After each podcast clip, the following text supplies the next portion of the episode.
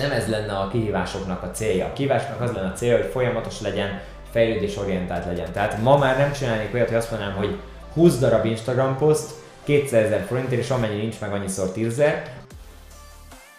Szándéka teret biztosítani a tudás megosztásra hazánk értékvezérelt szolgáltatás alapú vállalkozóinak. Üdv a reggeli a következő adásában, a mikrofon mögött Tusnádi Roland. Hölgyeim és uraim, üdvözlök mindenkit a mai csigában. Ebben az adásban arról fog beszélni, hogy mi a jó Istenért csináltam én meg 270 nap alatt 270 darab videót. Mi értelme volt ennek az egésznek? Erről fog beszélni, hogy mik voltak azok a legtanulságosabb számon kérő kihívások az életemben, amikből a legtöbbet tanultam, és ezeket szándékozom átadni a mai Csiga epizódban. Ha esetlegesen még nem hallgattad meg az előző adást, ami arról szólt, hogy a kihívások mikor kezdtek eljönni az életemben, miért hiszek a számon kérő kihívásokban, hogyan tudod ezt alkalmazni a te életedben, akkor kérlek menj vissza, hallgass meg az előző epizódot, és utána gyere vissza ehhez, mert úgy lesz igazán érthető a számodra, hogy miről beszélünk ma. Szóval, három történetet hoztam el már, amik nekem a legtanulságosabb számon kérő kihívásaim. Az első, hát az igen, az, amivel be is lendítettem ezt a mai adást, az nem más, mint a 270 videós kihívásom. 2018. szeptember 5-én, ha most fejből mondom, szeptember 5-én elindítottam egy olyan kihívást, amiben az volt, hogy 270 napon keresztül 270 darab YouTube videót fogok készíteni. Ez az én életemnek az egyik eddigi egyik legnagyobb kihívása. Uh, nyilván lehetne azt mondani, hogy ez összehasonlítva azzal, hogy milyen problémák vannak a világunkban és más emberek milyen kívásokon mennek keresztül, nem olyan nagy, de ha valaha az életedben megpróbáltál 20-30 napnál, 14 napnál többet videózni, akkor hát ez kurva kemény. Ha még nem próbáltad, akkor el sem tudod képzelni, hogy ez milyen kemény, tehát nem azért túlzok, hogy itt most magasztaljam magam videókészítéssel kapcsolatosan. Ez egy iszonyatosan nehéz feladat volt. A kilenc hónap alatt voltak időszakok, amikor nagyon nagy mélyponton voltam, amikor az egyik legfontosabb családtagomat vesztettem el. Voltak időszakok, amikor szakítás után ültem le kamera elé. Voltak időszakok, amikor nyilván magas és, és, és jó pillanatokban ültem le kamera elé. Tehát igazából a legkülönbözőbb érzelmi állapotokban napi szinten leültem egy kamerával szembe, és elmondtam a gondolataimat, szándékoztam valami értéket hozzáadni a nézőknek az életéhez, és nyilván az elején, amikor elkezdtem, akkor azt gondoltam, hogy ez végcsam 270 napon keresztül, biztos, hogy elképesztően híres lesz, híres leszek a végére, hát Hollywoodba fognak engem hívni, hát csak ez nem így működik, tehát hiába videózol 270 napon keresztül, Szépen pont ott a végén kezdett el egyébként beindulni a történet, de ez egy nagyon fa- fals képzet volt a részemről, ami egyébként egy megint csak jó dolog volt, hogy megint megismerettem azt, hogy ismerté válni esetlegesen, márkát építeni, az egy nagyon hosszú távú folyamat.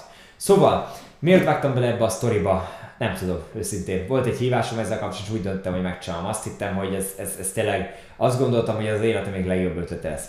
Itt nagyon fontos elmondani azt, hogy 270 napon keresztül ezt a videót csinálni, 270 napon keresztül úgy éreztem, hogy minden egyes nap ott van, ott vannak azok az emberek, ott vannak azok a nézők, akik megtisztelnek engem azzal, hogy a túloldalon várják azt az adást. És ez egy nyilvános vállalás volt, amin alapvetően nem volt pénzösszeg, de mivel nyilvános vállalás volt, ezért iszonyatosan rossz érzés lett volna pofára esni. Iszonyatosan rossz érzés lett volna azt mondani egyik napra a másikra, hogy hát ezt abba hagyom. Ne haragudjatok, de abba hagyom.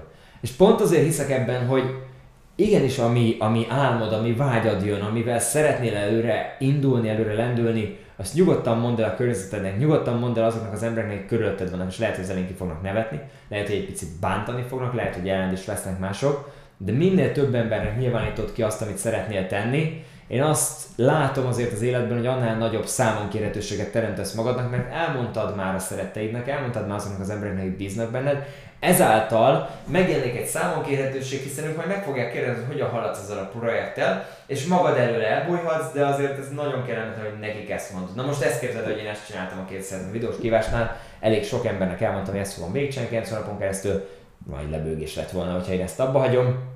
Úgyhogy volt a közepénél egy nagyon nagy mélypont.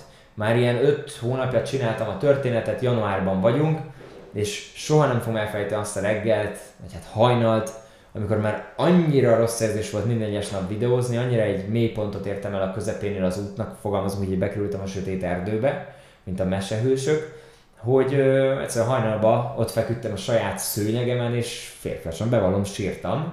mert annyira fájdalmas volt folytatni ezeket az adásokat. Minden nap leülni, elmesélni tényleg azt, hogy mi van bennem, nem volt jó érzés ott már, és uh, elmentem, elmentem a terapeutámhoz, lőttem a kanapéjára, és elmondtam neki, hogy fel fogom adni a 270 videós kihívást itt a vége, elmondtam neki, hogy most vége lesz ennek az egész történetnek, és annyit mondott erre, hogy hát örülök neki, mert szerintem már kezdi a mentális egészséget megbontani, tehát ő ennyit válaszolt erre.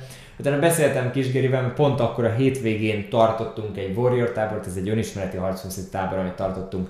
12 férfinak, Geri ugye, mint, mint, mint harcművész, mint olimpikon birkózó és coach, és én pedig nyilván az önismereti résszel hozzáadva a táborhoz. Ezt tartottuk, tehát várt rám egy háromnapos intenzív tábor, én pedig rottyon vagyok tulajdonképpen, egy elképesztően rossz állapotomban vagyok érzelmileg.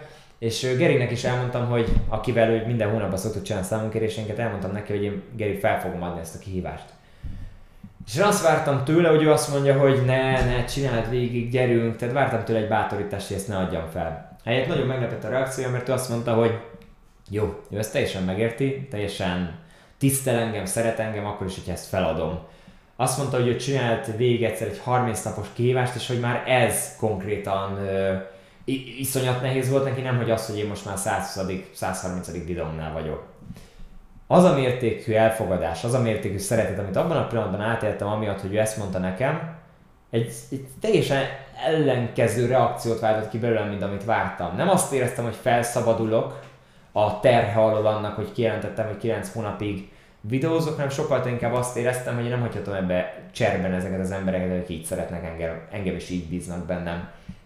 És lementem, annyit mondtam, hogy oké, okay, uh, lementem edzeni. Itt az olimpiai edzőtáborban voltunk Mátraházán. Ez egy olyan helyszín, amiből érted, minden pontjából olimpikonyaink edzettek, ott minden pontjából a történelem, a kihívások, a kitartás tulajdonképpen a falakból valahogy így ö, jön át, és az egész helyen tényleg ö, olimpikon sportolóink fényképe van, és én meg éppen fel akarok adni egy YouTube videós kihívást. Hát nem éreztem annyira jól magam, de lementem edzeni az edzőterembe, ahol pont egyedül voltam, ami jó érzés is volt abban a pillanatban, és hogy végigcsináltam az edzést, utána fogtam magam, és felvettem egy videót. Ebben a videóban elmondtam azt, hogy nem tudom, hogy holnap is érkezem adással, de mai napot még elkészítem.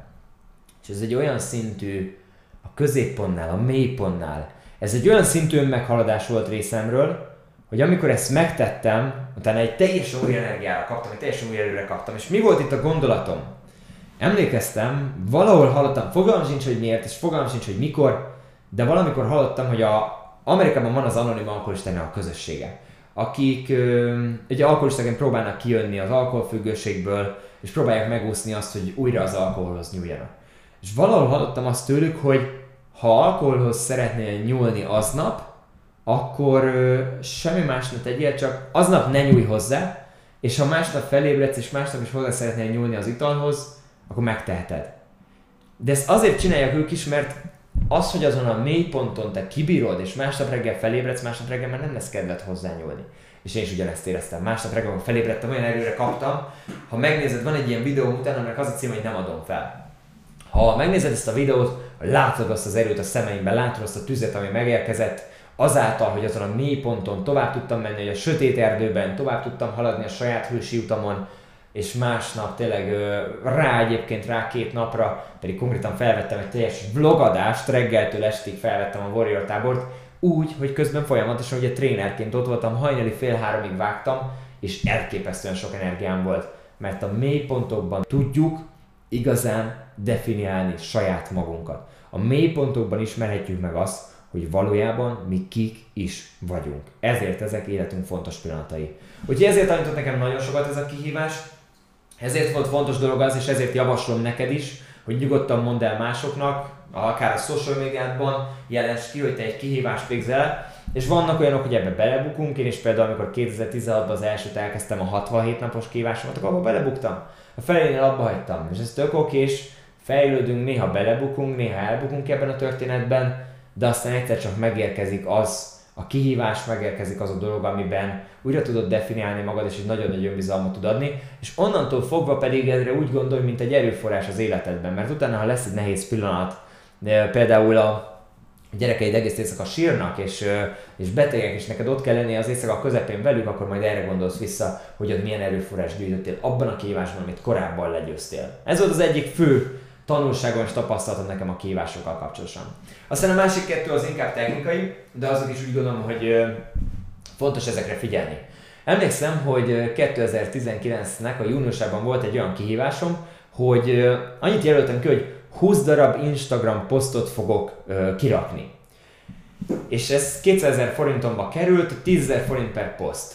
Na hát ez technikailag egy rossz kihívás volt, és azért volt technikailag rossz kihívás, mert megcsináltam darálva a posztokat, konkrétan az utolsó, megnézed, visszatek ezt Instagramon, akkor láthatod, hogy össze-vissza posztok jönnek egymás után júniusba, így a közepe felé van, ahol nem tudom, hűtőn fényképezem meg ilyen, mert tényleg annyira nem volt már témám, és két nap alatt be akartam darálni, csak hogy túl legyek rajta, és nem ez lenne a kihívásoknak a célja. A kihívásnak az lenne a célja, hogy folyamatos legyen, fejlődésorientált legyen. Tehát ma már nem csinálnék olyat, hogy azt mondanám, hogy 20 darab Instagram poszt, 200 ezer forintért, és amennyi nincs meg annyiszor 10 ezer, mert ott például megcsináltam ilyen 16-17-et, azt is kb. ugye két-három nap alatt, hogy megúszszam egyáltalán a kívást, és utána az utolsó, azt hiszem, hogy három-négyet, azt már kisaraktam, mert úgy voltam vele, péntek este volt a vég, és úgy voltam vele, hogy inkább megveszem magamnak 30 ezerért az alvást. Tehát ma már ilyet nem csinálnék, ma ezt úgy tenném, hogy azt a 20 posztot azt lebontanám 4x5 posztra, és azt mondanám, hogy amelyik héten 4 hét, 4x5 poszt, amelyik héten nincs meg ez a posztolás, és különböző napokon kell ezeknek lennie, amelyik napon nincs meg a posztolás, ott fizetnék esetlegesen 10 forintot. Vagy még jobbnak tartom én, hogy amelyik héten nincs meg az 5 különböző napon az 5 különböző poszt, azon a héten fizes mondjuk 50 ezer forintot számunkra partnerednek. Én ezt tartom a legjobb megoldásnak. Aztán van egy másik dolog, a számonkéréssel kapcsolatosan, amire figyelni kell. Ha számonkérő partnerben vagy valakivel, akkor amire figyelnetek kell az az, hogy elkerüljétek az úgynevezett számonkérő 69-ezést. Hát ez elég jó hangzik, mit is jelent ez a számonkérő 69-ezés?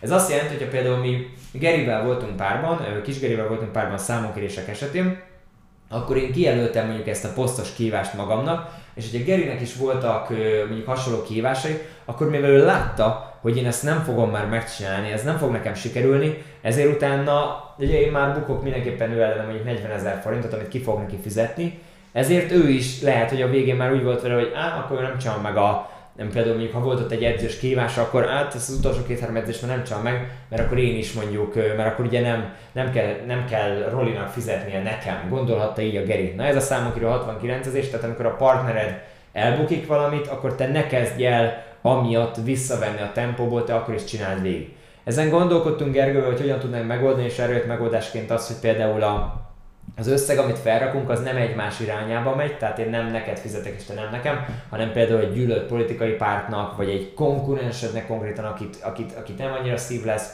Például ő neki utalod át ezt a pénzt, hogyha elbukod. Ez ugye kiveszi a köztetek lévő dinamikát a történetből, én ezt annyira nem élvezném, mert szerintem meg van abban egy ilyen, én nekem van ebben egy ilyen élvezet, egy ilyen csibészség, hogy, hogy, hogy egymást egy kicsit néha szivatjuk, viccelődünk, és nyilván egyébként úgy hajtunk és, és szorítunk, és hajtunk a, a, hajtjuk a másikat, de, de pont emiatt én nem venném ki ebből a történetből, és mi ezért nem döntünk így, ha ti ezt megteszitek, ez tök és tök jó. Azt viszont nem javaslom, hogy ezt mondjuk jótékony célra fordítsátok, vagy ilyen pozitív célra, mert akkor meg fogja egyszerűen ott lesztek péntek este, ha nem rakjátok ki a posztokat, 30 ezer forintokba kerül, de az fog igazából végigmenni bennetek gondolatként, hogy jó, akkor legalább ezt letudtam a havi jótékonyságomnak. Ez nem egy jó megoldás, pont ezért kell az, hogy ez fájdalomnyomást okozzon ez a dolog, és tényleg fájdalmas olyan az összeget kifizetni. Hát ennyivel készültem neked a mai epizódban és a következő adásban. Nem másról fogok beszélni, mint a jó stratégia, a hosszú távú stratégia, ez lesz a témánk. Ez annyit jelent, hogy mikor van értelme rövid távú döntések mellett rövid távú megoldásokat hozni a vállalkozásba, és mikor van értelme hosszú távon gondolkodni. Erről fogunk beszélgetni a következő adásunkban, ha még nem vagy az e-mail listámnak része.